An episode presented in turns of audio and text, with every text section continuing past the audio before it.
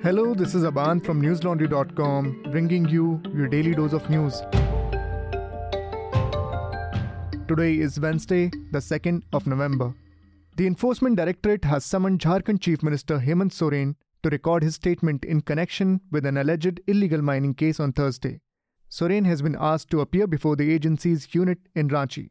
The ED had earlier arrested three accused, including Soren's political representative Pankaj Mishra. Based on an FIR at Barharwa police station in Jharkhand Sahibganj, a money laundering probe was launched, and more cases linked to alleged illegal mining also became part of the investigation. The ED claims to have detected proceeds of alleged crime worth over 100 crores so far. It has seized rupees 5.34 crore in cash 13.32 crore lying in 50 bank accounts, and one inland vessel worth rupees 30 crore, apart from several stone crushers. An ED official told the Indian Express, and I quote, The CM has been asked to appear before the investigating officer on Thursday for questioning. Some facts have been revealed during our investigations against his aide Pankaj Mishra, which need to be verified. Unquote. A source in the ED told the paper that one of the questions that it would pose to Soren would be on his signed checks received from the possession of Mishra. Gujarat will observe a statewide mourning on Wednesday over the Morbi bridge collapse that claimed 141 lives. The decision was taken at a high level meeting chaired by Prime Minister Narendra Modi held at Raj Bhavan in Gandhinagar. Meanwhile, two lawyers' bodies in Gujarat have decided that they will not represent the nine accused arrested over the collapse, NDTV reported. The Morbi Bar Association and Rajkot Bar Association passed a resolution saying that they will not represent the nine men who were arrested on Monday. Among them are managers of Oreva, the company that renovated the bridge, ticket collectors, bridge repair contractors, and three security guards whose job was to control the crowds. Meanwhile, Morbi Deputy SP P.S. Zala, the officer investigating the case, told a local court on Tuesday that the cable of the suspension bridge was rusted, and had the cable been repaired, this incident would not have happened. The prosecution told the magistrate court that the contractors who carried out the repairs were not qualified.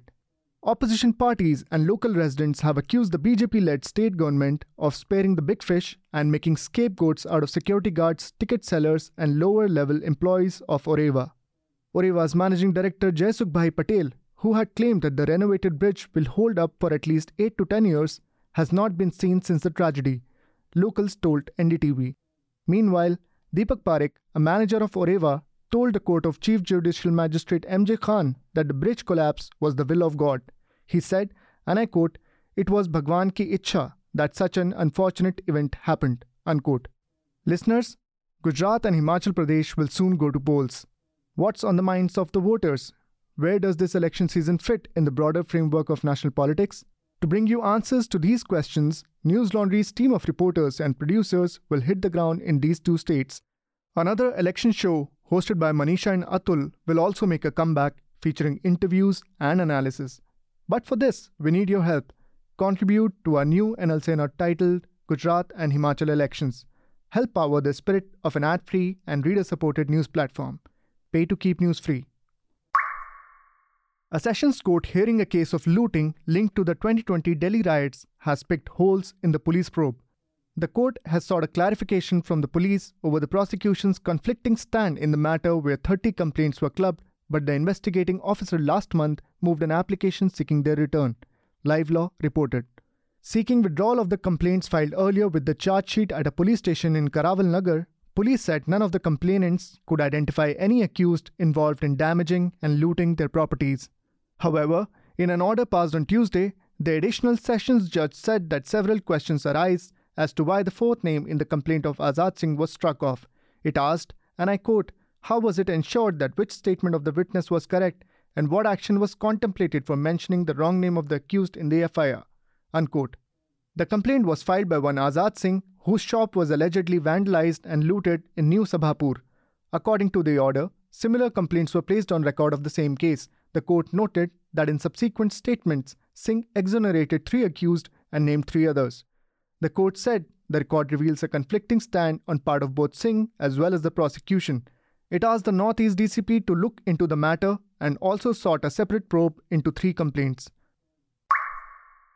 The DMK has asked opposition parties to sign a common petition addressed to President Draupadi Murmu demanding that Tamil Nadu Governor R.N. Ravi be immediately removed. This comes amid tensions between the governor and the state government over several issues. DMK Lok Sabha MP T.R. Balu has written a letter to opposition parties urging them to sign the joint memorandum. While the Congress has agreed to sign it, other opposition parties are yet to clarify their position. Speaking to The Hindu, Congress General Secretary in charge of communications Jairam Ramesh said, and I quote, Governors who abide by their constitutional role are now extinct species. Each one appointed since 2014 has been a disgrace and has danced to the tune of Hamdo even before that tune has even been played. Unquote. On Monday, CPIM General Secretary Sitaram Yechury had also urged opposition parties to come together for a joint protest against the alleged undemocratic and anti constitutional acts of governors. In Kerala, too, the left front government is locked in a public battle with Governor Arif Muhammad Khan.